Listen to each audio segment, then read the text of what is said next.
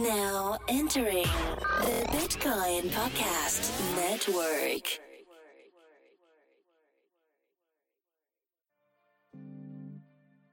Yeah.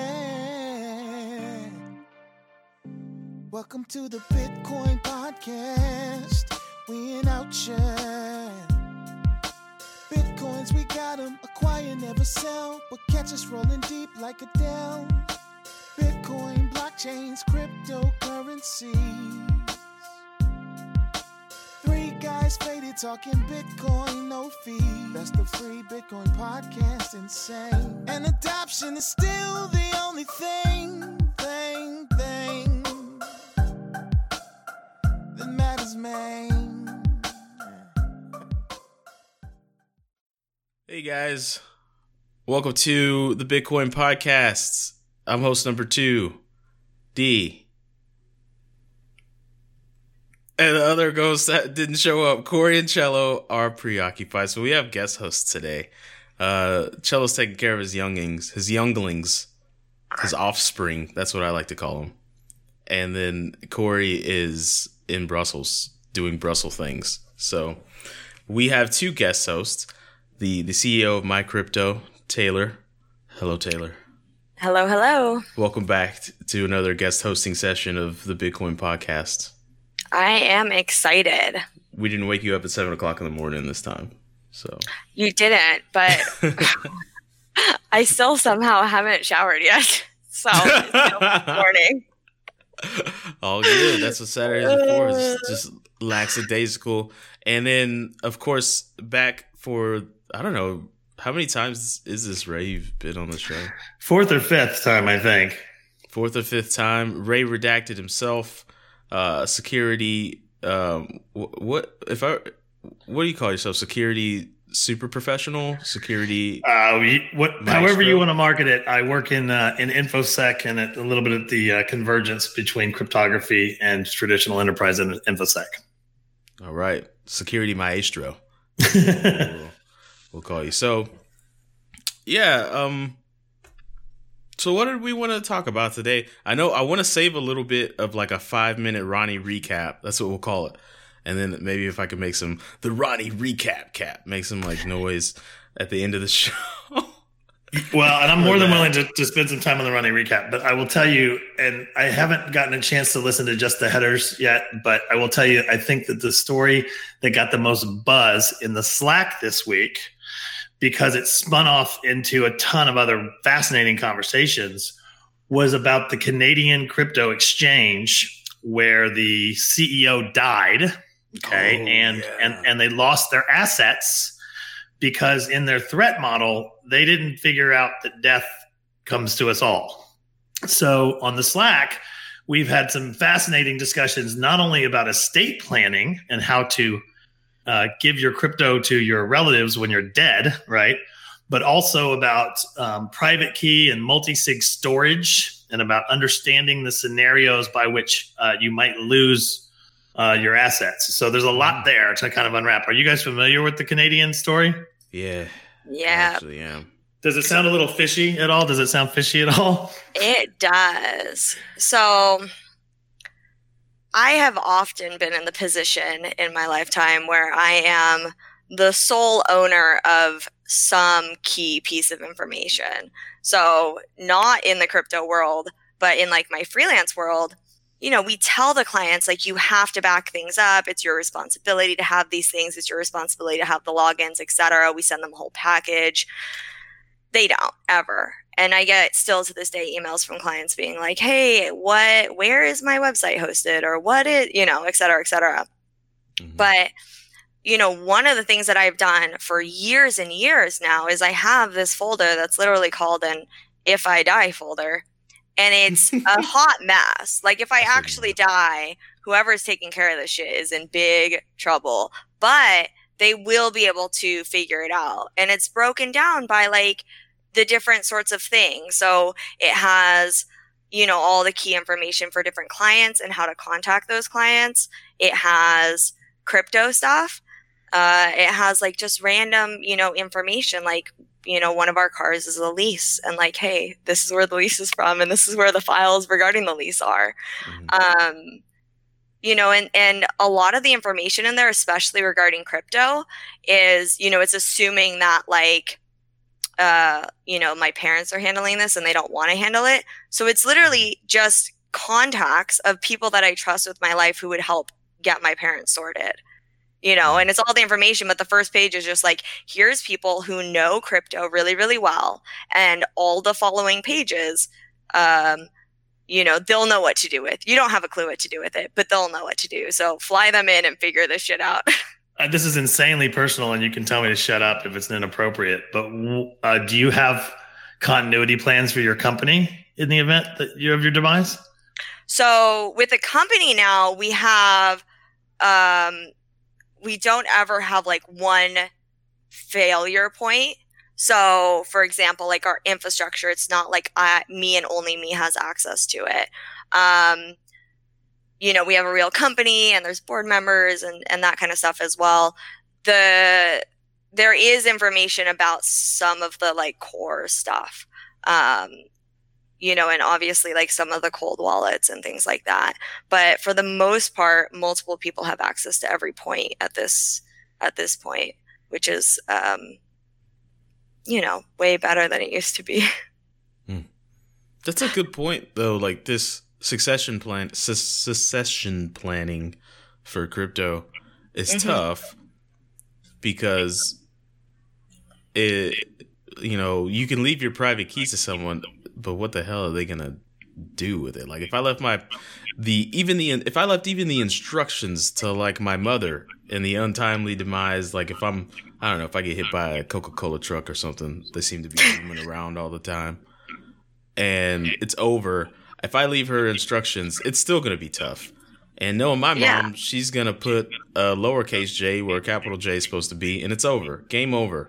So, like, it's just such a. Well, and that's the problem, Dee, is in, in order to really cover disaster recovery type scenarios where you go through tabletop exercises and say, okay, what do we do if a tornado happens?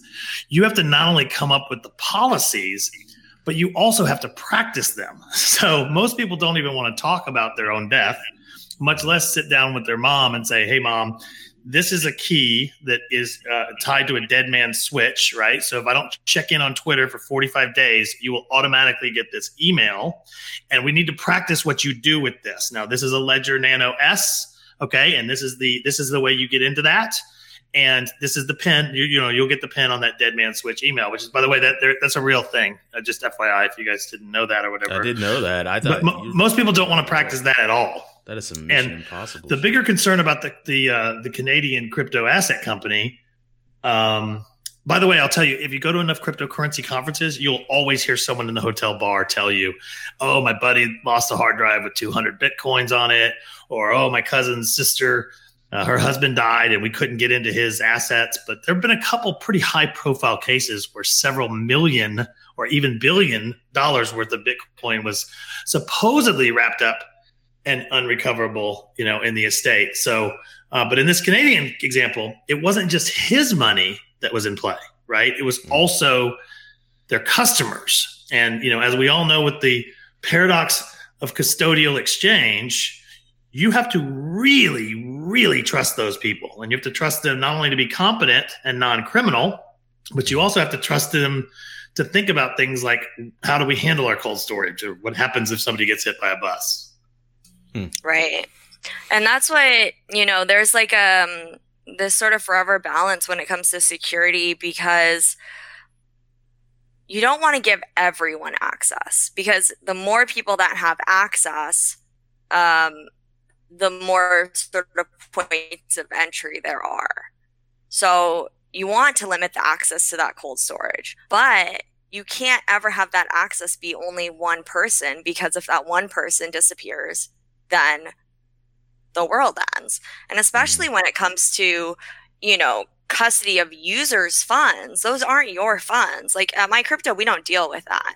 You know, if if I were to die and for some reason people weren't able to figure out the stuff that they needed to figure out, um, the team would be the the most affected, not you know uh, users, and they would be affected because I don't even think they would be affected actually. Hmm. I mean, they'd They be affected would. because I wasn't like running the company, and you know what's the fate of MyCrypto, but you know, like payroll would still be run. Well, that's that's certainly important, right? like you know and it's and and we wouldn't be like hey you know how how how you you thought you had all this money uh and it says that you have this money but like actually you don't like that we wouldn't be in that situation and so it's just it blows my mind that you know i understand wanting to limit the access to these cold wallets. Like if you know the only existence of this cold wallet is on a piece of paper in a safe in x location and you can secure that then you're that's a pretty good place to be in. Uh, but obviously if you die then that's a very very very bad place to be in. I feel like we're starting off this conversation on such a positive note that uh, where are the unicorns and rainbows going to be next? But- um, I don't. I just want. I don't think we ever told. Did we tell the audience what exactly happened with the exchange? Like the the owner. I kind of did. I kind I kind of gave the TLDR version, but if you've got more specifics to it, Context clues, guys. The owner of the exchange was Quadriga, right? Quadriga CX or Mhm. something. He he died and he had the private keys to all the things. So now they owe millions of dollars to their customers, and it's it's gone. They can't get it now.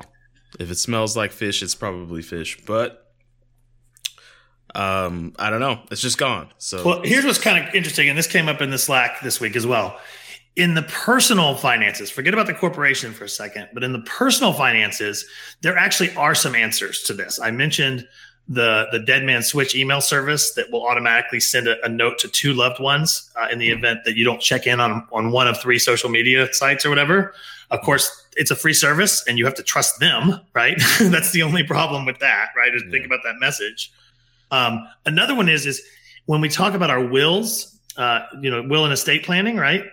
The power of attorney or the executor of the will, will can easily have 12 or 13 words of your 24, 25 word, you know, BIP 39 phrase, right?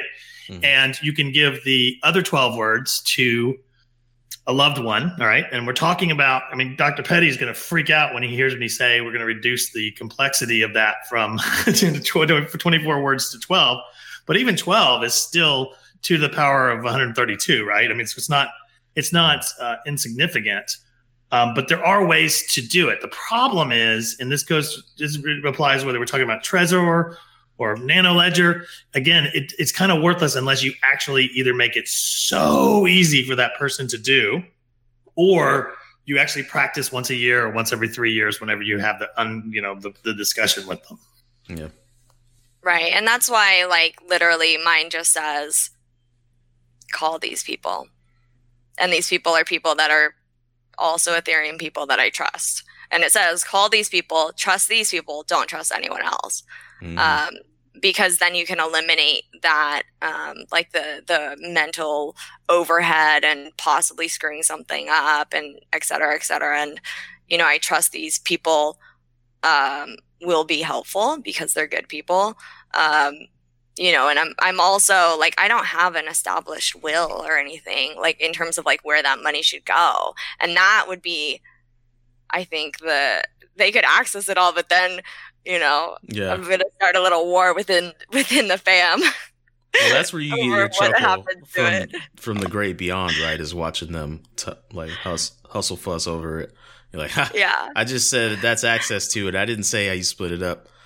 So the joke Dude. for men, and I, I'm not saying this applies to you, Taylor, but the joke for men is is that you're you can always tell your best friend in the world if it's the guy you would trust to log into your computer and delete that folder that's labeled old pictures or whatever, right?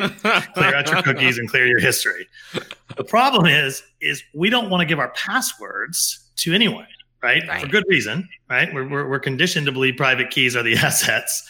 And so, you know, do you want people accessing your entire digital, you know, files and everything else? Is it going to be wide open after in the event that you're gone? Okay, well, what if you're in a coma? At what point do they get to rip into that and start poking around, right? So, just a few real morbid, pleasant things to think about uh, to kick off the podcast. I hid that folder and I put a password on it that I forgot. So Doesn't so even all matter your anymore. porn is is locked up just like Quadriga funds. the, the porn, the the every everything is just, yes, the porn, Taylor. We didn't have to say it, but you said it, so So the other thing that came up in the process of that was most people in the Slack were not aware that you can have cloned nano ledgers. So you can have two of them identical to each other. Like you can keep one off site so that you don't have to panic and go buy one if you if you lose one, right? Mhm. And a couple people weren't even aware that Ledger has some advanced features uh, that I call a shadow wallet, which is a second pin with a decoy wallet on it that you can put like maybe half a Bitcoin or something on uh, in case you're ever being robbed at gunpoint and you want to give them a wallet, but you're not going to give them your master one or whatever. That's called a duress pin that is designed to uh, to, to to be a security feature. oh that's really? out I didn't I didn't know they had that feature. That's that's probably a great feature to have. Yeah, Trezor has that feature as well, and they have um, an article, a really great article on like how to use the feature, but why to use the feature. Uh, if you Google Trezor wrench attack, it'll probably be I'm The supposing first someone call. got beat with a wrench until they gave them their pin. correct. yeah. It's a it's a XKCD thing. Uh, it's like a you know, it basically says like we're going to do this super secure crazy mechanism and we're going to split the keys in this cryptographic way and bury them in 18 different locations and blah blah blah blah blah. But what would more likely happen is just like the dude walks into your house with a wrench um, and beats you until you give them- all the information. We'll put the comic, the comic. It's a comic, right? XKCD Yeah. is a comic, right? Yeah, it's a comic. We'll put the comic. comic in the show notes because it is pretty funny. But the wrench attack refers to the fact that it doesn't matter how good your digital protections are. If somebody is about to hit you in the head with a wrench, right? Mm-hmm. you'll, you'll give up the passwords. Trezor should like bite on that those State Farm commercials that do the weird like you know what I mean where he says like this is the bowling ball through the roof incident and then they like does a flashback to the bowling ball falling through the roof and then that's what Trezor should do. It's like here's the wrench incident. No, I'm kidding. It'd be a pretty morbid flashback. Sorry. But anyways, let's switch it up a little bit. Let's switch so I I mean uh, clearly we've been in this bear market for a while. I think we hit the record, right? I think somebody posted in Slack.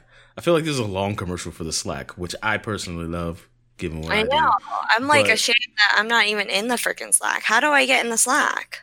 You go to our website and then click the button that says Slack, and then And how much does the Slack cost, Dee? it it costs zero dollars, zero point zero zero dollars, or Bitcoin, or Ether, or Tron for you weirdos out there to join the Slack. And it's just a, it's like a chill, it's like uh, was that show in like the late '80s, or was it the whole like you want to go where everybody knows? Cheers. It's like the online cheers of the crypto community. You just come in there, chill, talk about crypto. Most times we're kind of not talking about crypto, but that's okay. When we do, it's good. But anyways, um, I don't even know where I was going. Um, yeah, we're in this long bear market, right? It was the long, longest bear market in Bitcoin's existence, so therefore crypto's existence, I guess. Wait, And- really? Yeah, it happened. What was it? Three days ago. It was the longest bear market, the longest correction in the history of Bitcoin. How long was the last bear market? I feel like the last bear market was way longer. Let me see here. 411 days of a bear market, long since Bitcoin was born.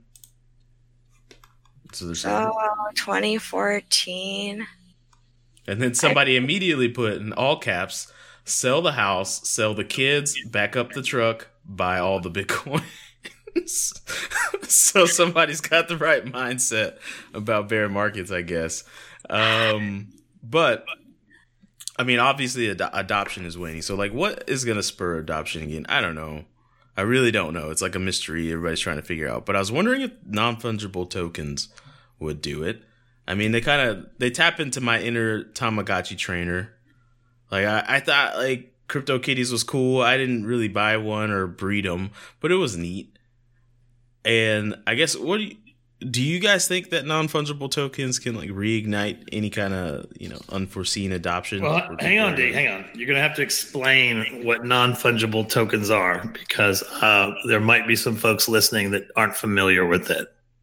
Uh, in my layman take on a non fungible token, it's one token has more value than the other token.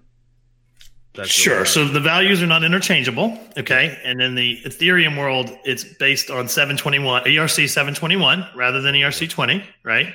And the idea being that if you think in terms of something that is unique, where like uh, grains of rice, for example, one grain of rice is exactly the same as the next grain of rice, right? Boom, but diamonds are different. Even diamonds of the exact same size, for example, uh, are unique, right? That's the non fungibility.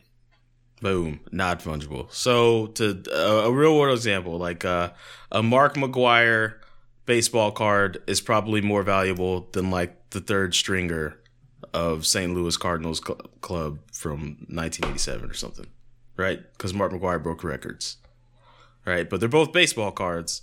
So like an Ethereum token that's ERC 721 is an Ethereum token. However, this one token could be more valuable than the other.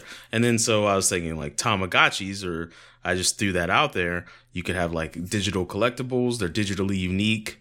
You know, I, I, I think it's kind of it touches on the vein of like I know about the, those weird underground markets where you can trade and buy and sell like video game characters and video game skins and that's a booming market and so I don't know. Have, do you guys have any non fungible tokens?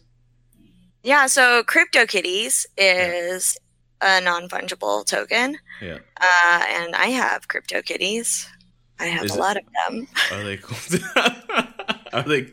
What do you do with them besides like make different colored CryptoKitties? Uh, you breed them. But isn't that just making different colored CryptoKitties? Yeah and i i mean i haven't read i haven't even visited the site in forever. I just experimented with it. But that's probably the biggest example of you know how these things could be used because you know the very very first crypto kitties are more valuable than uh, more recent ones. And then they have like special edition ones um, that are i don't know like a unicorn or i think they just mm-hmm. teamed up with like gods unchained. Right do you know Mm-hmm. Yeah, there's a lot of massive multiplayer online games that are either experimenting or are using things to like you know like a unique sword in the game, for example, right? Mm-hmm. Uh, so that it could be traded around and, and actually be be be tracked across the board. But so far, the killer apps have been gimmicks, right? Crypto mm-hmm. Kitties is probably the biggest one because it it got lit on fire for a few weeks there, maybe even a few months, right? It was going through the roof for a while. Um, but it hasn't really found massive business use cases, right? If, if, if, De Beers was using it to track diamonds, right, that would be a killer use case. But De Beers is evil and ugly, and they don't need to do anything to continue to be evil and ugly. So they haven't, they haven't, they're not even playing around with it. Mm-hmm. But I do want to say something else, though. The fact that it's not ERC twenty um, in the internet world, we've always used something called TCP IP and it's IPv4. It's actually a version 4 of IP. Okay. Mm-hmm. We have another version that's about 12 years old called IPv6 that is a massive, massive, massive increase in the amount of address space, right? Going to 128 bits, enough to easily number every grain of sand in the entire universe, you know, thousands of times over or whatever. But almost no one uses V6 except in India and Australia, right? It just hasn't been adopted. And it, because ERC20 is good enough, I think that there's a lot of people that haven't really moved to 721 because they haven't really had a, a compelling reason to do so. You know what I mean? Yeah. So just because it's there, people don't come. It's like the opposite of that movie with was it Kevin Costner? Was it Kevin Costner? Field of Dreams. If you build it, they will come. Yeah, correct. I mean, you can have the greatest technology in the world, but if you don't have use cases to drive people to it, it will sit there unused. Hmm. I think it. Be, I think they're just missing the boat with that because as someone who plays a lot of games, uh, I don't play a lot of RPGs. I play a lot of first-person shooters. You can find me on PlayStation. You don't want those problems though. But anyways, like I've played RPGs before. You like go on these long journeys, and I've played them with my friends before. You go on the long journeys together with your friends. It's like every night you get to act like it's Lord of the Rings. It's fun, right? Like I'll I'll battle the orcs on the left take the orcs on the right. But what they what they could do, I think, to leverage blockchain at least is, is to use Merkle trees to say like, okay, here's a sword. Let's slap a non fungible token with it, and then every single event that this sword conquers, and the character that it's with, and how awesomely they do gets tracked with this sword. And then when you pick up this sword, instead of it just being the color purple that you know it's a great sword, it's now the sword of a thousand slayed orcs and this guy who has gone on 17,000 raids slayed 5,000 orcs with it and you know how much value and how cool that sword is but they just don't do that. And i don't know. That's a that's a nugget of free uh free free business idea for any super savvy programmers out there if you can make that possible. I don't know But I do want to say something about the bear market thing that you opened it with because um, last year, or maybe it was the year before, in the height of like eighteen, seventeen thousand dollars. i think your mic just went out like out of the blue Oh boy, that was weird. Did I? What did, did it's back you- it's back Can you now. hear me? Okay. we're back we're back Yeah. So I do want to say something about the bear market, and that is in the height of the Bitcoin mania when it was like 17 grand. I went up to Chicago and saw, and it's going to sound like I'm name dropping him just because I don't know how to say the last name, Andreas Antonopoulos uh, talk, speak, which if you ever get a chance to meet him or see him speak live, it's just awesome, right? But what he was saying at that time was that in in uh, in bull markets when everybody's going completely insane, you're so busy trying to support your grandmother and your friends and your cousins and everybody else that you have no time to learn, build, or secure, right? But when the market goes down the tubes, and it will, he was promising us it will, it will for 18 months, it will for two years, or may it will for two months, whatever. That's when you want to learn, build, and secure, right? So you want you want to learn new things, Mhm. you want to build new things and you want to you want to secure things and you know his biggest point was was you should be learning building and securing all the time don't wait for the uh for the bear market to, to, to learn build and secure because you know you owe it to yourself to to get better about a lot of these things so you know the one the bummer about what's going on now you know in the marketplace is you know people are a little bit less interested in this but you can actually take advantage of that by by building and developing now hmm. That's a bit of advice from Ray and a bit of a maybe business idea from me about non fungible tokens. I don't know. And of course, we're going to see you, Taylor, on a Vice News documentary soon about how you've made it, made us a, a crazy, comfortable living off of breeding crypto kitties. I wish. Can I even ask, how do you breed them? Like, what, what do you actually do to, to, to, to breed them? Do, do you, and do you have to watch? Do you have to? do you have to? Do you have to wa- I don't. Sorry. Go ahead, Taylor. You take this one. No, it's pretty simple. There's just like uh, you know, like similar to your Tamagotchi, you had like, you know, actions, but it was like feed and like clean up their poop and that was Mhm. it. It's very similar. Um and you can like set you can it's like a whole thing. But basically there's a couple different actions that you can take. Um you can like say like my crypto kitty, you can breed with my crypto kitty for like X amount of money. Um you can then breed with other crypto kitties uh, and then a new like time will pass and then a new crypto kitty pops out um, it's That seems like it would have just like taken off. Middle schoolers all over the world i mean it i mean it really destroyed the That's the true, usability of the ethereum network for like a whole i don't know month or so that's um, true. it was very i don't know it's it's novel right it's a novelty it's not um, life changing but it's it's pretty cool. And i think it was a really good example of um, making something that was actually usable. Like hypothetically someone with very little crypto experience could uh, play with their crypto kitties um, hypothetically. I don't know how many people actually did but it was very very easy That actually like that just taps into like my inner Tamagotchi. My Tamagotchi sucked. I'll be the first to admit. But my my Digimon was pretty baller. So I don't know. Anyways, showing my age. There's something else I wanted to discuss. Just change the topic real quick, and that is wrapped Bitcoin. Now I read a headline about it like three months ago, and I was like, oh, cute, Bitcoin on the Ethereum blockchain. It's kind of like how everyone thought sidechains would be for Bitcoin, the Bitcoin blockchain. Um, Ray, I know you said that you are kind of up on this wrapped Bitcoin, but what? So first of all, I would like to know, like, why would anyone want to use wrapped Bitcoin? What's it for? It seems like a trading tool. I don't know. That's just me looking at the headlines. For sure. And and the criticisms of WBTC, which is kind of how that's abbreviated on Reddit or, or, or Slack or whatever, right?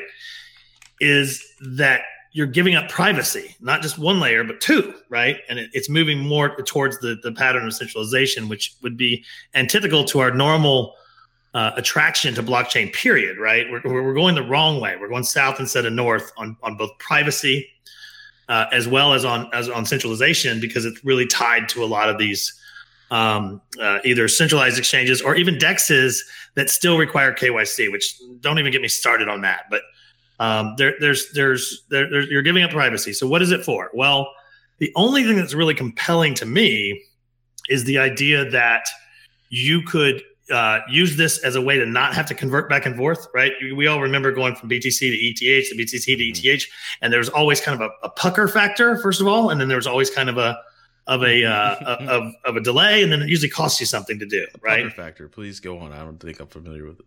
So, pucker factor is the highly technical term that applies to the first time you ever send a BTC from a centralized exchange to your own wallet. And what happens is, is you go through all the instructions, you put it in, and then you stare at your screen all puckered up until you see the confirmations start to, to go up, right? and the complexity of a coin and the speed of transfer is directly proportional to the PF. So Bitcoin has a very high PF, right? Uh, and non non lightning, non SegWit, right? Bitcoin has a very high PF. Some of those uh, down market uh, altcoins like Ripple and Stellar have a zero pucker factor because it's instantaneous and it's right there, it's instant gratification, right?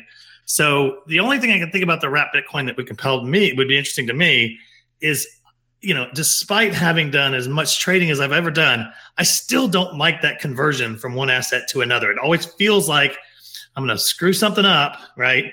And you know, it's, it's it's bound to happen someday, and it's never happened yet. So so I feel like you know I'm living on borrowed time around that. Have you ever lost assets via that way? Um, I haven't lost assets sending it into oblivion. That hasn't happened before, luckily.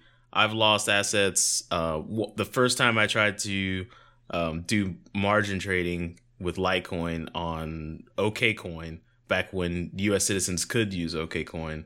Um, I, maybe you still can. I think. No, I'm pretty sure I'm right about that. Like U.S. citizens can't use it anymore. I lost like 36 Litecoin in like a minute. I was so sad. Um, was and so, do you have pucker factor when you're when you're when you're trading when you're moving things around at all? Not anymore.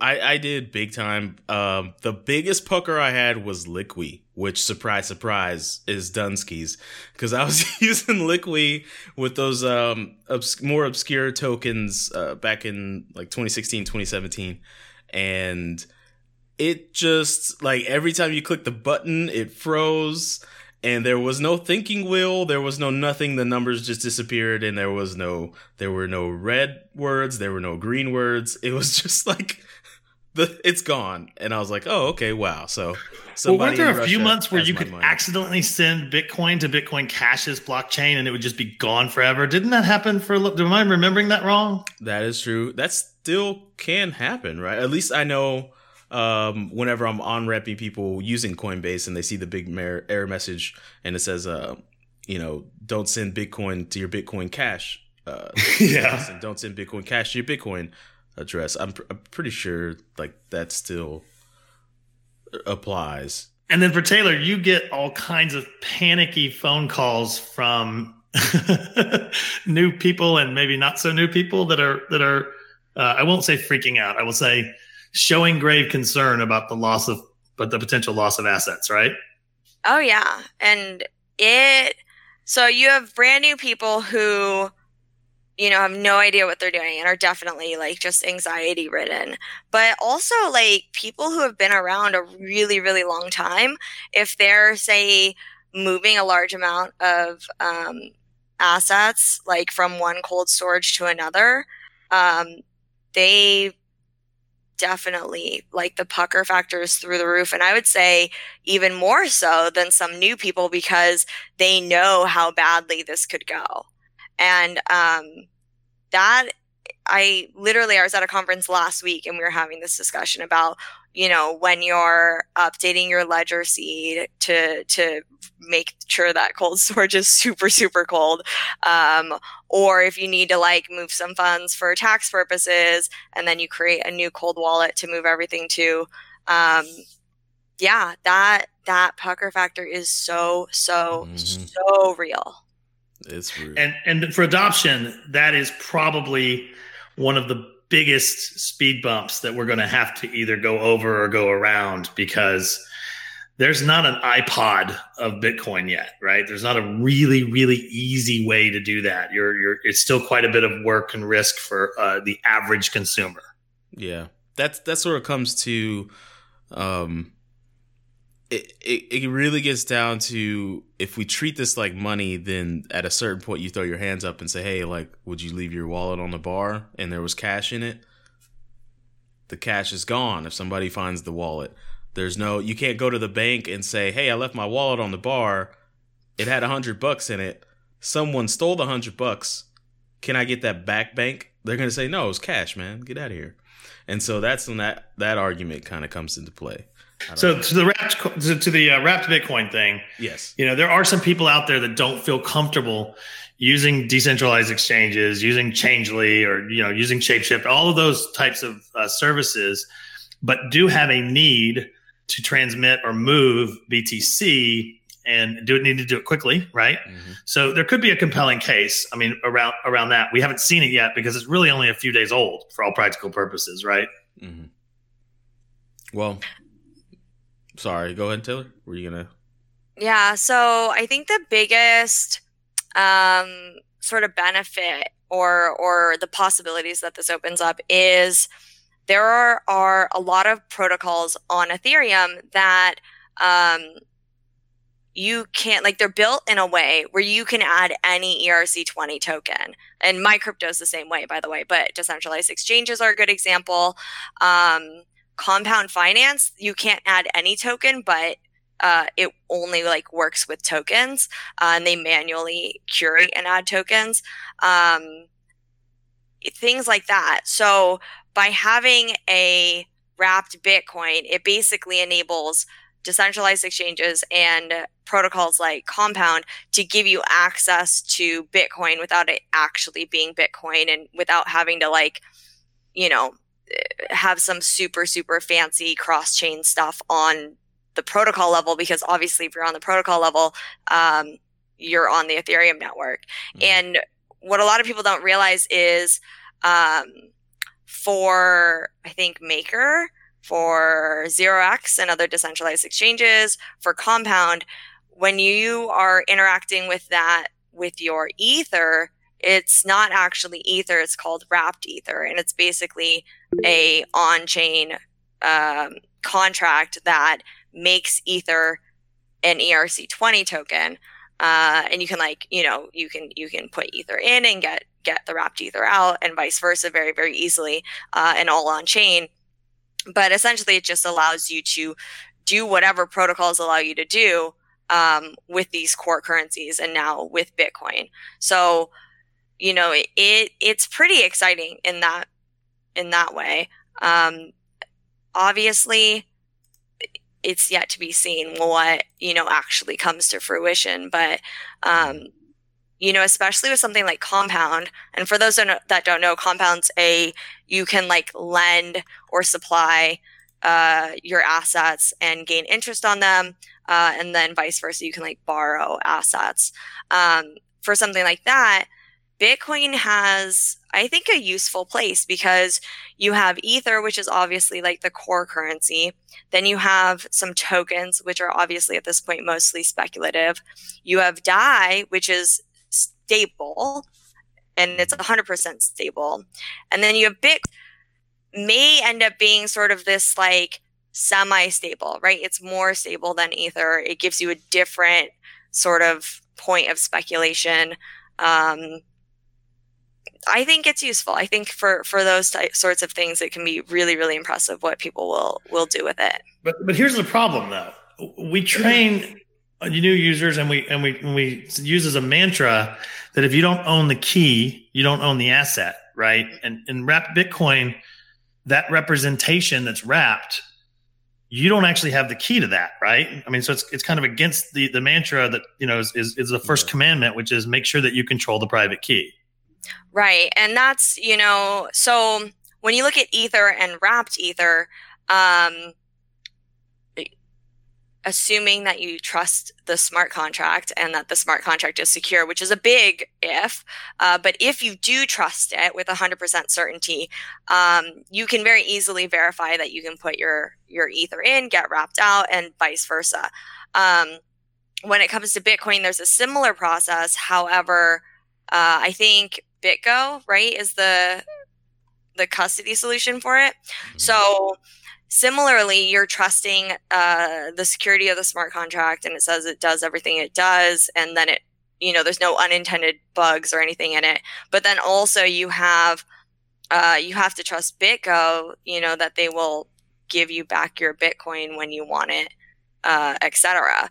So it's you know you're you're adding another layer it's it is another layer, but uh, at the same time, I think it's a worthwhile experiment because we'll see what you know possibilities it opens up.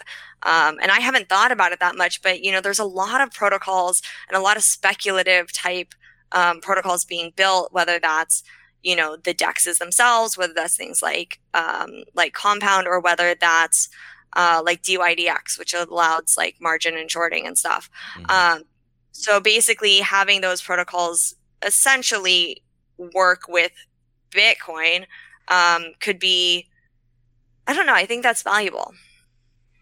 Hmm. Is it just like, if you could simplify, is it just like a, a certificate of Bitcoin? Like, like this is, it's not yeah. really Bitcoin. It's just something that represents Bitcoin so we can use Bitcoin in the other cool ways that we use Ethereum.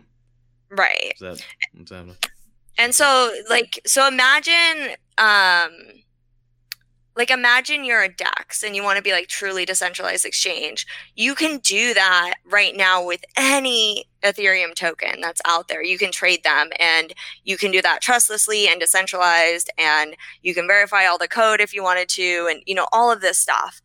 But if a DEX wanted to add Bitcoin, they would basically have to build um, like a, a, a bridge right between the ether chain and the bitcoin chain uh, and the amount of dev work that takes and then also the amount of uh, security stuff game theory stuff et cetera et cetera is just a lot uh, mm-hmm. which is why we haven't seen it happen in a useful way yet um, so yeah it's it's sort of like a certificate it's it's a it, like wrapping is a really good word for it because you're basically you put the real bitcoin in this thing and then in return you get this this standard token um, and you can trade the standard token for the bitcoin and vice versa. Well if it's going to take off it's going to need to have an absolutely killer uh, use case. And the reason why is because the way that you just explained it to me i'm sitting here thinking okay if we think about the most nightmare scenario of all time for either Ethereum or for Bitcoin, right? That would be a catastrophic blockchain failure. And in this case, you're actually trusting that not only will that not happen, but it won't happen on either one of the two, right? Like now right. we're now we're betting the farm on both blockchains being up, being functional, not being a 51% attack, not having any poisoning, all of those things. And so they're going to have to have a really compelling reason for me to want to, to, to play with that because it, it goes against certain principles that blockchain's all about. Right. So you'd have to trust both chains, the security of both chains, which I think most people in this ecosystem do at this point. Um, but it's still like a very excellent point to bring up. But then you also have to trust on the Ethereum side the smart contract mechanism, which in my opinion is still a big if. I'm I'm an Ethereum gal, but like literally that's smart contract security is a huge thing. Um, and then you have to trust the the swapping or the trading or the whatever mechanism that allows you to go back and forth seamlessly, which in this case is essentially trusting BitGo, I suppose. Hmm. A lot of And, and the smart contracts security has been the weak link of all of the ones you just listed, right? We, we we've seen several smart contracts that even the ones that were audited, quote unquote audited, I'm putting fingers in the air, that that was the problem. The smart contract itself was the issue. So now you're you're taking my nightmare scenario of having to trust two things and making it three, which is even worse, right? Right. And I think that the use cases are so it's very different. If you're going to buy Bitcoin to hold it, uh, you shouldn't buy wrapped Bitcoin to hold it. Um, however, if you want to gain short term exposure to Bitcoin in a very decentralized, well, see, that's the thing. It's not even freaking decentralized anymore Hmm. because you have BitGo involved. Does BitGo do like KYC though, or no? Well, that's a big part of the argument. That's why I kind of said on the on the the, the decentralized exchanges, um, the KYC is is a natural kind of occurrence once somebody gets too big, right? If you think about the decentralized exchanges, Yeah. that, that's one of the bigger problems. So even if they aren't doing KYC today, which I'm not sure about that yet, they will eventually. I mean, w- the problems of success are eventually you have to uh, you have to start paying taxes and you have to start auditing your customers. Yeah. Mhm. So, anyways, my point was that hypothetically, you could get some short term exposure to Bitcoin without KYC or um, giving. See, but then Bitcoin's holding it. So it really, like with wrapped Ether, it's there's a lot less trust factor, so it makes a little bit more sense. But with the wrapped Bitcoin, um, there's going to have to be a very specific use case um, because otherwise, why wouldn't you just trade the ETH for Bitcoin? well, we had a call come in mid conversation. How's it going? Yes to crypto. You are muted, so we didn't hear that. I know. I was. I thought you said you were a lip reader. Hey Ray. hey Taylor. Hey Dee. um, so we were talking about wrapped BTC, Yeah, I heard. and um, I don't know. And yes, it is KYC. it is KYC. Uh, Yeah. BitGo is Yes, okay. because they're the custodian. So, Would you because use you've got wrapped BTC? you've got seven billion people who need who need crypto, and we're about five years away from making it easy. So custodial solutions have to be a part of the the technology have-nots until we can get the technology ready for those technology have-nots. Yeah. This is just one of a million solutions that has custody. Where the better answer for most people is you should be your own custody. But until we get to that point, I mean, we're in this thought bubble here where all of us have been in crypto for years. Yeah, And so we're we're we're talking things as if everything is easy not easy, but everything is assumed. And you walk down the street or you get somebody who has a nine five job or they're not caring about their money. They should, but we can't fight that fight. We should get Yeah. them to exit fiat or at least understand uh, some of the concepts until the tools and technologies can catch up to the power that crypto gives the individual. Is it is it fair to think that like this is something that Corey and I, I think last year we started having this long conversation and that is like it doesn't a lot of people have the misnomer and they say like crypto has eliminated trust. But really all that we think it's done is disrupted trust. And now there's new ways that you have to trust entities. And now there's also an option where you don't even have to trust entities if you don't want to. You can you know, have your crypto totally off the grid, cold storage out the ass, air gapped, whatever you want to do. I don't know. Do that crazy shit Coinbase does where they have like foil tents on mountains. I don't know. I read that article very briefly, but that's really what we've done is like disrupt trust. At least Or it's been for now. redistributed, right? You're moving it. You're moving it away from Bank of America to some offshore shady server that is operating in Russia or something, right? Because But at least you by the can way, then this is a- transfer it out of the shady into your own. Yeah, for sure. You know, maybe. And, But and this is this is where I kind of go. go on a little bit of a rant because the KYC paradox is, if you think about it, right, a responsible person who trades in in alts really should have more than one centralized exchange they use, right? You really should have three or four. But the problem is, is when you sign up for Binance, they want you to send some of the most personal documents in the world that anyone could use to steal your identity, right? So they could also KYC to someone else. And none of these offshore firms uh, are providing transparency about the way they're storing those documents, right? So, so the big paradox is, is somebody gets into Bitcoin and then they suddenly join a bunch of these sites and they either go to a non KYC centralized exchange like cryptopia.co.nz, uh, which you can see what's happening to that one. It's it's it's actually either exit hacked or exit scammed right now. Okay. Uh, or Mercatox or one of those, or you go to the big names and you have to send extremely personal documents, including selfies that someone could easily grab and and, and become you. Hmm. So, who do you trust? Do you trust Bank of America's notarized bonded tellers, or do you trust a 15 year old kid in Shenzhen that's writing Python code and has access to a million American passports? Shit. There's got to Yeah. be somewhere in between. The, the in between is, is, is, is you you accept, like in Binance example, uh, you accept the two Bitcoin withdrawal limit until you KYC.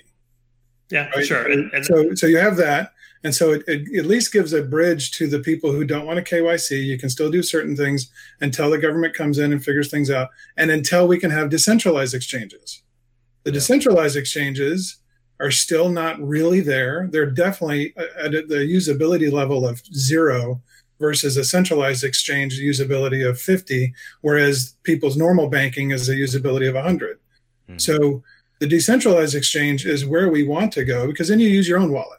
You do trading with your own wallet, and there's no KYC unless the government is forcing other things that they might do. So, you know, it's going to be a cat and mouse game where they advance, we advance, they advance. But that's one answer to the non KYC. Yeah. Do we need to explain KYC? Yeah, so well, real quick for those of you that don't know, KYC means know your customer. And it's the difference between 5 years ago when you signed up for Coinbase all you need is an email, even a Hotmail for you weirdos out there. And then now when you sign up for Coinbase, you got to send them a urine sample, a throat swab, and a and some some of the hairs from the back of your finger. I don't know. It's just a lot. It's a it's a lot longer process, and that's only. Oh, but it's less than a bank account. Yep. That's It's true. less than a bank account typically. And so And that's the the rationalization was always anti money laundering, right? That in theory, they, they, they wanted to prevent terrorism funds or cr- mafia funds or even Silk Road type applications. Some of the Silk Road, there was a lot of Silk Road that wasn't necessarily illegal, but uh, they, that was the justification for you have to know your customer. You can no longer pretend to be ignorant about the fact that there's a guy that walks into your bank every Thursday with $100,000 in cash and there happens to be blood on some of it, right? You have to you have to be a little bit more responsible than that. Yeah. Like, what's that blood about, man? I at least have to ask you now. Taylor, do you think do you foresee a situation where MyCrypto would ever have to implement any KYC? I hope not. so, um, as far as I understand it, the KYC and AML. So there's okay. So KYC is know your customer. AML is anti money laundering, and they're both very closely intertwined. Um, it applies to it's it's a regulation. It's international. Um, you know, some jurisdictions have you can get away with more than others but for the most part like the the aml stuff is really really really international um and it um mainly in my what i how i understand it it applies to um if you're taking custody or if you're a money service business, meaning that you are moving or exchanging funds for people. And this is one of the reasons that um, Shapeshift recently had to do the Shapeshift membership program and implement KYC. They got away with it for a really long time, but you know, the more uh, sort of established this ecosystem gets and the more closely regulators look at stuff um, it just you get to a point where uh, better safe than sorry especially when you are an established company with employees with teams with a product etc so for us because we never take custody um, and we never even like do anything sort of on behalf of the user um, kyc and aml doesn't apply to us. When we talk about monetization of MyCrypto though that's where things get interesting because um, you know our, our goal is to monetize our product via um, taking very very very small fees for when you do things and not necessarily like sending a transaction but um, doing things where you make uh, or are trying to make money. So, for example, we make money right now if you use Shapeshift via our site uh, to swap between ETH and tokens or ETH and Bitcoin. We have 0x, which is uh, a decentralized offering. Same thing, we get a small fee. And obviously, more features like this, we could, um, you know, we could monetize them. However, some of these uh, features or protocols don't have like a monetization or referral or an affiliate built in.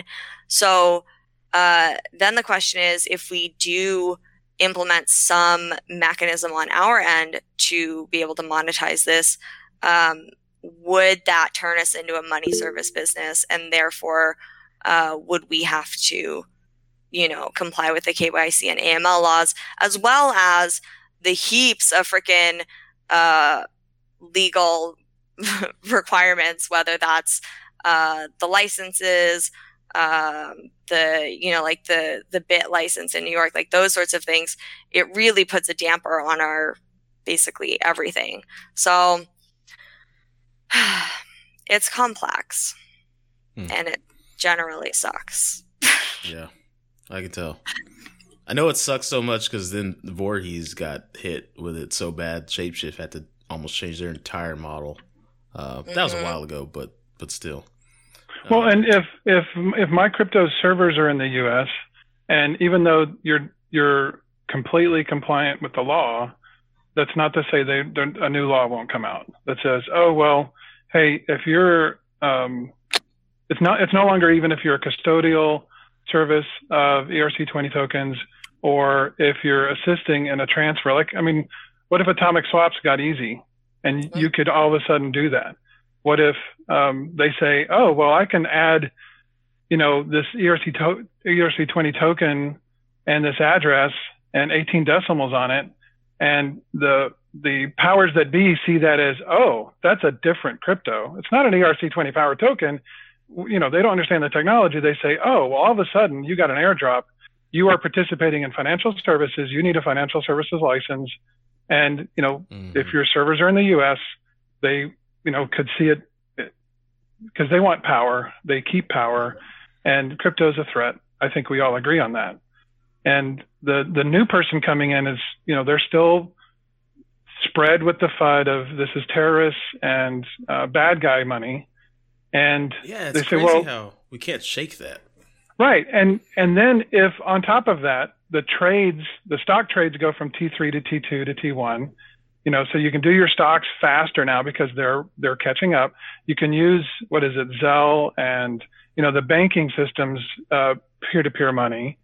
And you know we're losing some ground there because they're like okay well we know the public just wants it easy fast and cheap so uh, and so the banks are like are you sure you want to be um, risky and use that BitTorrent stuff i can see them doing that yeah.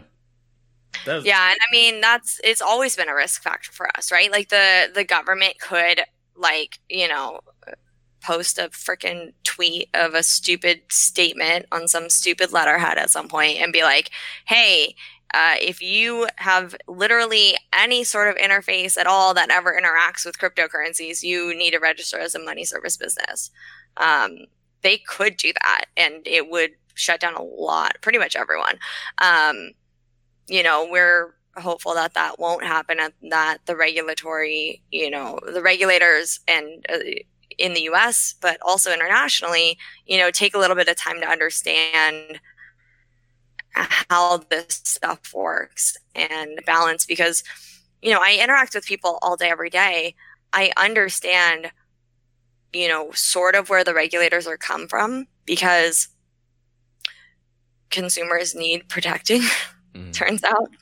Um, and obviously, when you throw words like terrorism around, it's you know it's a net positive for the world in that regard. However, uh, if you like shut down everyone and you prevent any sort of progress being made, um, you know, in the name of of preventing terrorism, it's no longer a net positive. So so far, the regulators have been, I think, relatively you know aware and and they haven't been too too uh, detrimental to the space but you know we'll see and and obviously right now they're all focused on the heaps of fraudulent ICOs so we got yeah. some time at least well from the security world I will tell you that history is ripe with examples of services that promised anonymity or privacy. Uh, until they didn't one day, right? If you think about Hushmail, Hushmail uh, basically completely folded to the U.S. government. LavaBit was a supposedly 100% encrypted um, email transit that ended up actually they ended up closing their doors because they didn't want to give the uh, FBI the keys, right? The bottom line is, is if you're an American citizen and someone shows up at your door with a bunch of machine guns and FBI jackets on, you're probably not going to say no, right? So that's the whole reason why you don't want uh, a centralized store where you could be vulnerable to both bad actors and and well-meaning and well-meaning good actors that also you know have a reason to do that. That's the, that's the entire point of decentralization, right, Taylor? Yeah, exactly. And so one of the things that we've always done with our product is um, tried to make it as like if I if we were to disappear, the product would still exist. It wouldn't necessarily uh, continue to improve, but it would still exist. So you can run it from like the GitHub URL, for example. Uh, all of our code is open source. There's build instructions. Uh, the code base, like the current code base, has been forked 300 times, which means, um, you know, via the GitHub feature, heaps more people have done it unofficially by copying and pasting or, or saving it locally. And then um, the way that you actually interact directly with the blockchain is via nodes. And these nodes uh, are always, you know, provided by multiple providers. So we have our infrastructure. We also, you can connect to Infura, you can connect to Etherscan, um, you can add a custom node. So if you're running your own Geth on your own computer, you can connect to that. Um, and so hypothetically, if MyCrypto as a company were to literally go poof one day, what I would hope would happen is um, someone else trustworthy from the community would uh, sort of take over the the sort of the GitHub repo or create a new GitHub repo with the code. Um, and you know, obviously, new node providers could be spun up. People can add them as a custom node, et cetera, et cetera. Um, so it reduces the it reduces a lot of the you know potential downfall if if something does go poof on one end but so I can am, i can i fork MyCrypto and make a MyCrypto cash? Make it bigger? You can do whatever you want. Well so here's the problem with that by the way. Here's the problem with that. Um, if it can be forked i mean we saw with electrum uh, mm-hmm. just a, a month ago right? If it can be forked then a bunch of knockoffs could could potentially oh, have yeah. buried deep in their code, right? With with Electrum, that you were using an older repository um, that was basically backdoored because it was it wasn't trusted, right? Um, mm-hmm. But what you were saying just a second ago about Trezor versus um, versus Nano Ledger, that's the biggest uh, selling point for Trezor, right? Because with Nano Ledger was to get a a French order to backdoor some kind of thing in their software, we would never know. But when it's open source, in in theory, you know, you get so many pairs of eyes and so much sunlight on it that it would be very, very difficult. Not impossible, because we know about Linux and the elliptical curve random number generator that was uh, a little fishy 20 years ago, but but certainly harder to backdoor or to be compelled to backdoor open source software. We Right, don't know about exactly. that, but it's amazing that you can recall shit like that, like uh, oh, with the snap of a finger. What was that? What yeah. was So what the what the elliptical curve random number generator right? was, was before the number? Snowden. Before What's? Snowden ever happened, uh, there were cryptographers that said that the way random numbers were being generated using the ECPRNG was suspect, right? So Bruce, Bruce Schneier was a real famous person who said, This doesn't look right to me. Who wrote this? And it was actually written by the NSA. The NSA had stepped in and said, We'll help you guys develop this cryptography, and here's how here's all the tools you need for it, right? And then in 2013 or so, uh, we found out from some documents uh, that were part of the Snowden dumps that indeed they had an entire group of people that were working on things like that um, for ongoing projects too. And this, I mean, this story is mind boggling. So, to be clear, they, and correct me if I'm wrong, they didn't like go in and write the code. They actually sort of controlled the specification that was being Correct. written for. So basically, computers and randomness is a huge thing. And if things aren't truly, truly random and heaps of fancy math, um, then they can be brute forced. And that's why in crypto land, a brain wallet is never going to be as secure as a truly randomly generated wallet.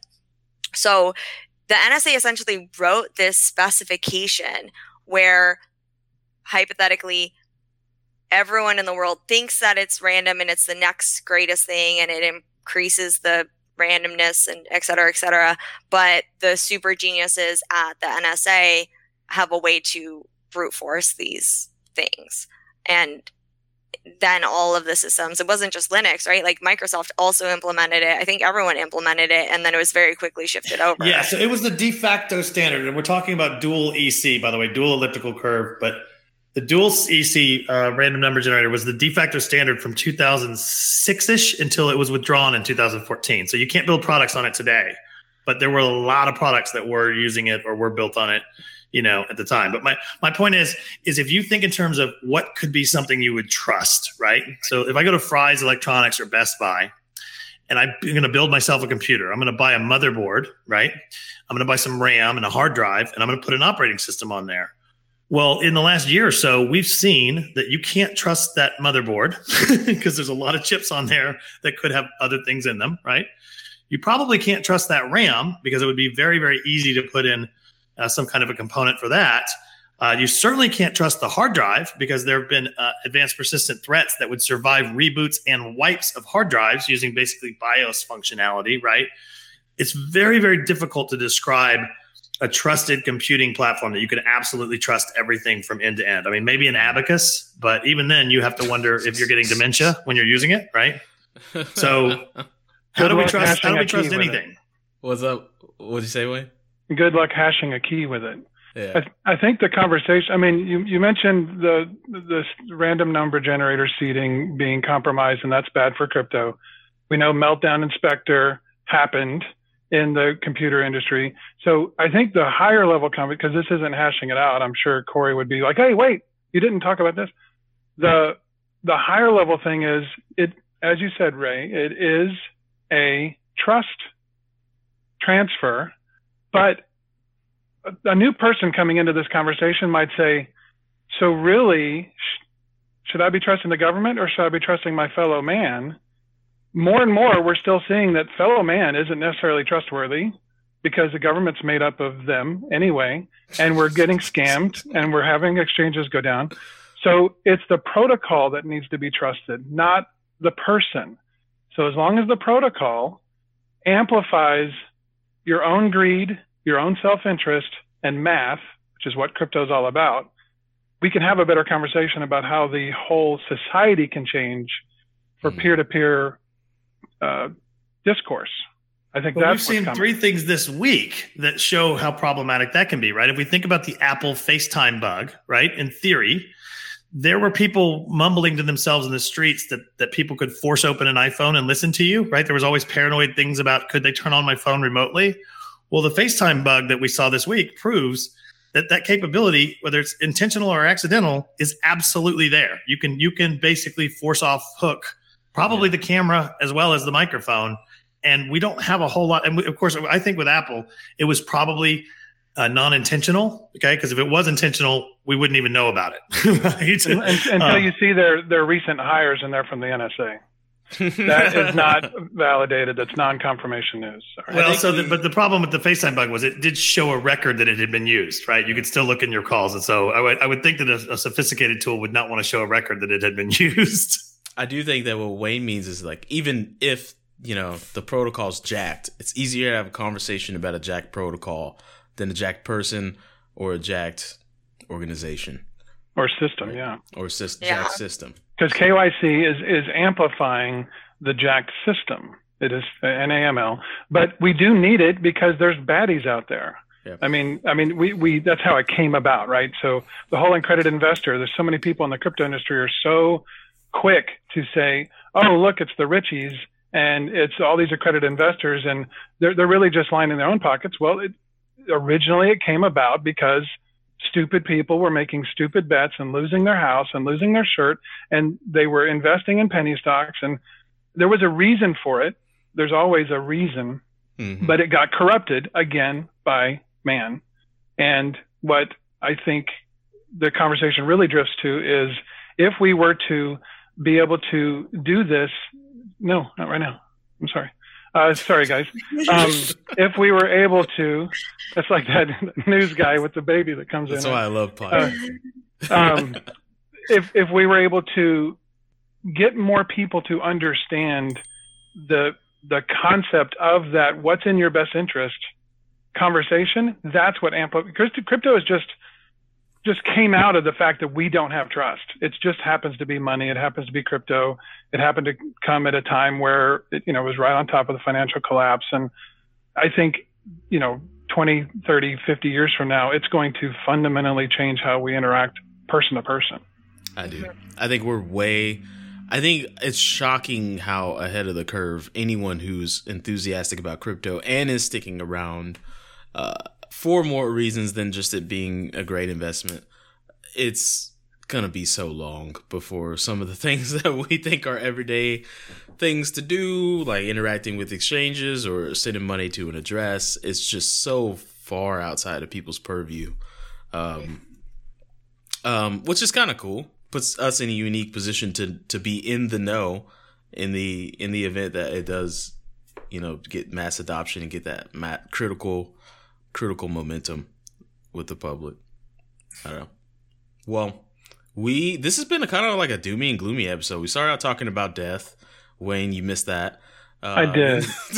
then we I will we were survive. talking about like secession planning. You know, if you if you kick the bucket, who gets your crypto? How do they even know what to do with it? What's Ah. That was Andreas's public. Uh, he published about that today Yeah, and it's becoming. on his YouTube channel. I think it's going to become a, a bigger conversation in the next couple years as people realize, like, oh, I have something that has value, and I need to make sure that you know my kids get it if something happens. So Well, gee, Um, and so people are going to judge that and say, well, why wouldn't I go custody? Because they hear, like as like Andreas Antonopoulos said in his most recent, one of his most recent ones, he's answering you know, the Trace Mayer recommendation of, hey, you need to get, you know, uh, four different things to be able to really be good, including a, a highly secure, bulletproof laptop. You have to be your own node. You have to do key management. Uh, I mean, you have to have all this stuff, and that's going to turn off everything but a minuscule amount of people. hmm And the show's about adoption, yep, so so we need adoption. Well, if you want to finish on a positive note or get there, let's talk about hash rate next, uh, D. uh, yeah. What's up? What's up, Taylor? How? I mean, I guess it could be positive. I've never had a hash rate conversation be be positive, but let me let me see how you spin this. All How right, fast can you see. smoke? what I can do here. No, I'm saying it's there's there's not much to hash rate. If, if uh, hash rate's just you know how many hashes are pumping every second by the Bitcoin network. I'm talking about the Bitcoin network because I mean I still talk in terms as Bitcoin being the driver of most things because I haven't had any clear evidence that it's not. And until somebody gives it to me besides crypto Twitter, um, I'm gonna keep keep saying that. So the 53.3 exahash um, was the height of the Bitcoin network, which is uh what is that 53 billion gigahashes? I wish I would have done this mental math outside of the show, but whatever. And then it dropped to a local low of 36.5 exahashes, which is a pretty big drop. But it's recently gone back up to 41.6 uh, as of January 28th. Um, so I use the hash rate as like a personal indicator of is this shit that I've subscribed to with so much of my personal life dead or not? Because you see about 20 bitcoin is dead crypto is dead. And we even have our favorite host number one cello of our podcast. Who reminds us on a weekly basis that bitcoin is dead. I don't know why he does that. Um maybe he could defend himself next week but And he's soured on all the alts. He's just so salty that's what i'm gonna start He- saying he's salty. you're just salty your alt aren't worth But you need shit. you need salty. You need do. salty. It's a flavor that's great. that's true So Dee, you're ready to publicly call the bottom then, right? You you you're ready to do that tonight? oof We're, bounce, We we're bouncing off the speculated. 200 A- EMA, so it makes sense. There's a here's the thing is that we haven't speculated this episode. We usually do a little prognosticating on each episode, but I am willing to say that we're going to be going sideways and this is a, this is the I need to hit a button. Price, price, price. We're going to talk about price on the Bitcoin podcast. I think the price of Bitcoin is going to go sideways between a, a tunnel uh, on the lower end of 2700 and 3300 for like 2019 pretty much the whole year and then we'll we'll see an uptick going into 2020 that's that's And and would you? Okay, I'll take that bet. So why I don't, you know. loan him a Bitcoin and then he can pay you back at the future rate in six months? How about that? okay No, no, we have to i gotta make smart sure i wrap it Maybe wrap wrap. BTC would work for this.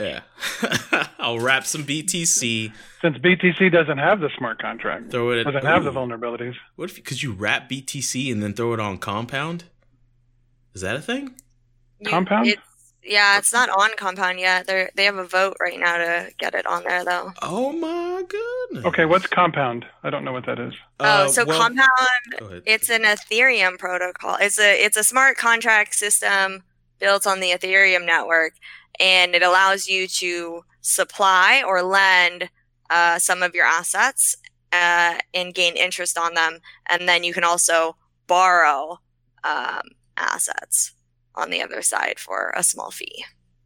And it's all decentralized and fancy and stuff. it's Taylor, are you going to subscribe to the uh, to to the, the Dee model of uh, of of future pricing?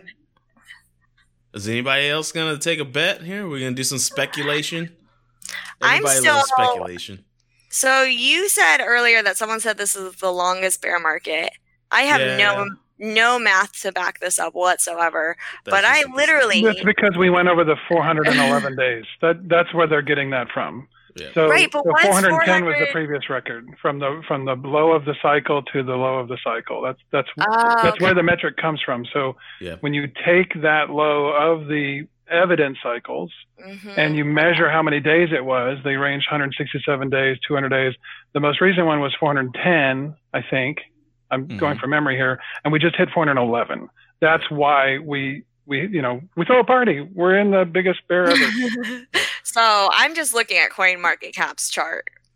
That's all I'm doing. And I'm just saying the last bubble, which is now a little tiny blip, it's pretty epic to look at actually. You know, it was a bubble and then it was sideways for a long ass time before it really started picking up steam. And if you look at the bubble right now that we just got out of, we have not been going sideways for nearly enough time. So, I mean, maybe this is bottom. Maybe it won't go lower than this, but I don't think we're So- going to go see another, you know, a thousand x gain for another year or two. Look at the log chart, and then and then Okay. generally what happens is the cycles become very Oh. much more evident. The- Oh yeah, see, I heard you. I can't see your screen, but I saw the aha on your face. That That's so. What's the difference between linear and log in terms So- of like you know analyzing the market? so so logarithmic takes out the the natural market growth. So it, you know it, it's using a logarithmics, which means you're using exponents and it's it's amplifying it more. But you you take out the the junk of what normally happens in the market and price fluctuations and stuff like that, and you see a more um, evened out growth without all the major spikes. And so the spikes are taken out. And it's like if you if you take anything in nature and look at a log scale versus a linear scale, it's like it's like you're Geordi from Star Trek, and all of a sudden you have a new visor and you see something no one else or you didn't see before. Yeah, and- wait, go ahead. Yeah. So what you see there is a is a four year cycle, then a four year cycle, Mhm. and you see these little, um, uh, you know, many uh, sine waves in between, and those are the ones where when you look at a sine wave, you get trough to trough, and you see that cycle. You can measure that scientifically, and we are now in the the longest trough to trough, um, and hmm that, that's how that works.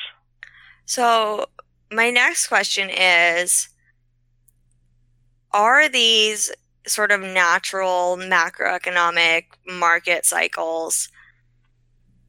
Are they like, do they have a tendency to, to speed up or shorten or, uh, like, cause you, you mentioned the four year, Well, so that's the million dollar question, That's right? a His- fantastic History doesn't repeat itself, but it, it often rhymes, right? right? And, and we saw some things we've never ever seen last year or year before last year. And so when you see things you've never seen before, it's certainly not a regular pattern that you can set your Yeah. clock to. If it was, we wouldn't be on this podcast. We would all be, you know, doing TA right now. most of the time. Yeah. But I have a totally different way, and I, I- I love that explanation, Wayne. But I have a totally different way of looking at it, and just again by way of explanation, I'm a I'm a hacker and I'm an infosec professional. I, I'm not a I'm not a TA expert by any stretch of the imagination.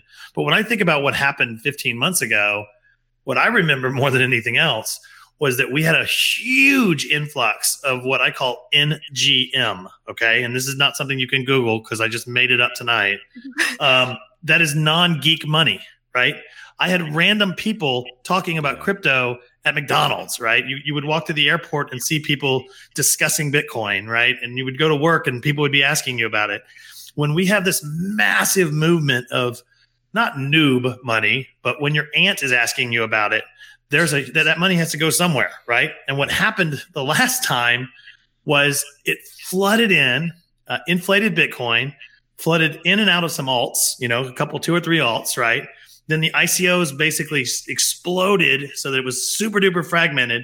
And then a lot of it exited back out, right? A lot of it back went back to safety places and stuff. So I tend to think of things that what will cause the next huge influx of people between 18 and 35 putting their money in crypto instead of putting it into stocks or instead of just saving it in their 401k. Crypto kitties. It's it, it needs to be, and I and Corey has and and Dee and Cello have all said this several times. It comes when it d- you know just like a light switch is on the wall. Nobody knows. I shouldn't say nobody. People don't know what goes on when you click the light switch. It just works. People don't know how the credit card works. It just works.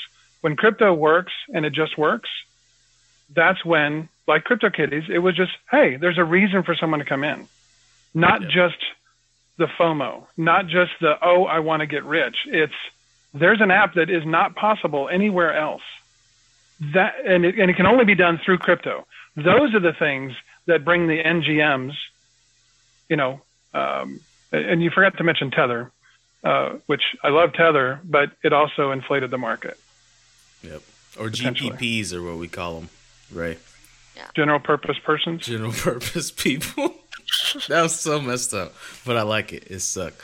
Um, yeah, I, th- I think we can begin. We can wind it down. I mean, th- we we sent. I love this show now because it's turned into like kind of like a, I guess you call it a fireside chat. I don't know. I hate genres. We just get on. We we, we talk, and we've run the gamut here. We talked about like death and succession planning. Then got a little bit into like market analysis, the difference between logarithm and linear for a lot of people don't understand that need it's just i just call it a smoothing agent that helps smooth variation.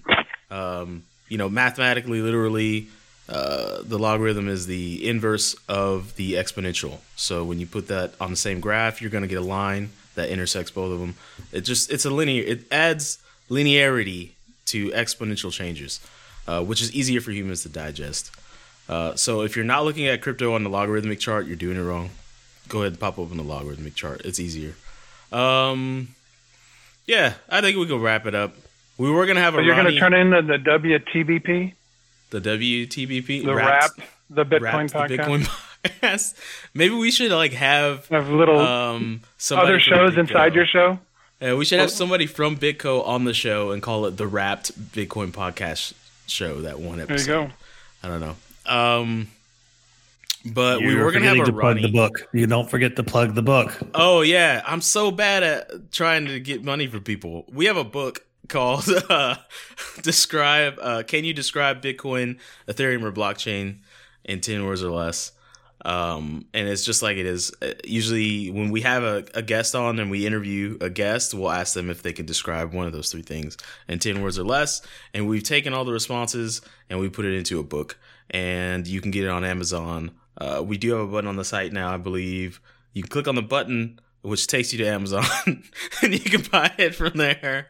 Um, if we did video, Wayne would be showing you. It's a nifty book. Uh, it's a good read. You know, you get everyone from, uh, you know, we interview lots of different people. You'll get uh, uh, like adult film professionals, uh, all the way to billionaires describing what they think Bitcoin is, um, or Ethereum or blockchain. is a great book. Please go check it out. Um, fast read. It's a we call it a coffee table. It's a coffee table book. Put it on your coffee table and like invite guests over for the Super Bowl or something. And they're like, "Oh, what's this? What's this here? I've heard about Bitcoin." And then you tell them all about our show because you love it. Um, and um, I think that's that's all we really have to plug. Taylor, Plug the Slack and plug your Twitter handle. Taylor, you got anything you want? You want to get out there? in the in the ether, yeah. Uh, at MyCrypto on Twitter. Tell me something interesting. Even crypto Twitter is getting a little bit dull. Spice it up for me. Um, and I'm officially, officially in the Bitcoin podcast Slack. So you can also hit me up there. Yep. That's yeah. And you can get to the Bitcoin podcast Slack by going to the Bitcoin podcast website and then you can do a command F or control F and type in Slack and it'll highlight that shit for you. I did it while I was on the podcast. You can do it right now too. That is very true. She joined the Slack mid podcast. Um, yep. Control F. That's an easy way to do it. Control F Slack. Boom. It'll take you straight to it. Um, our Twitter handle is at the BTC podcast. Our Instagram handle is at the BTC podcast.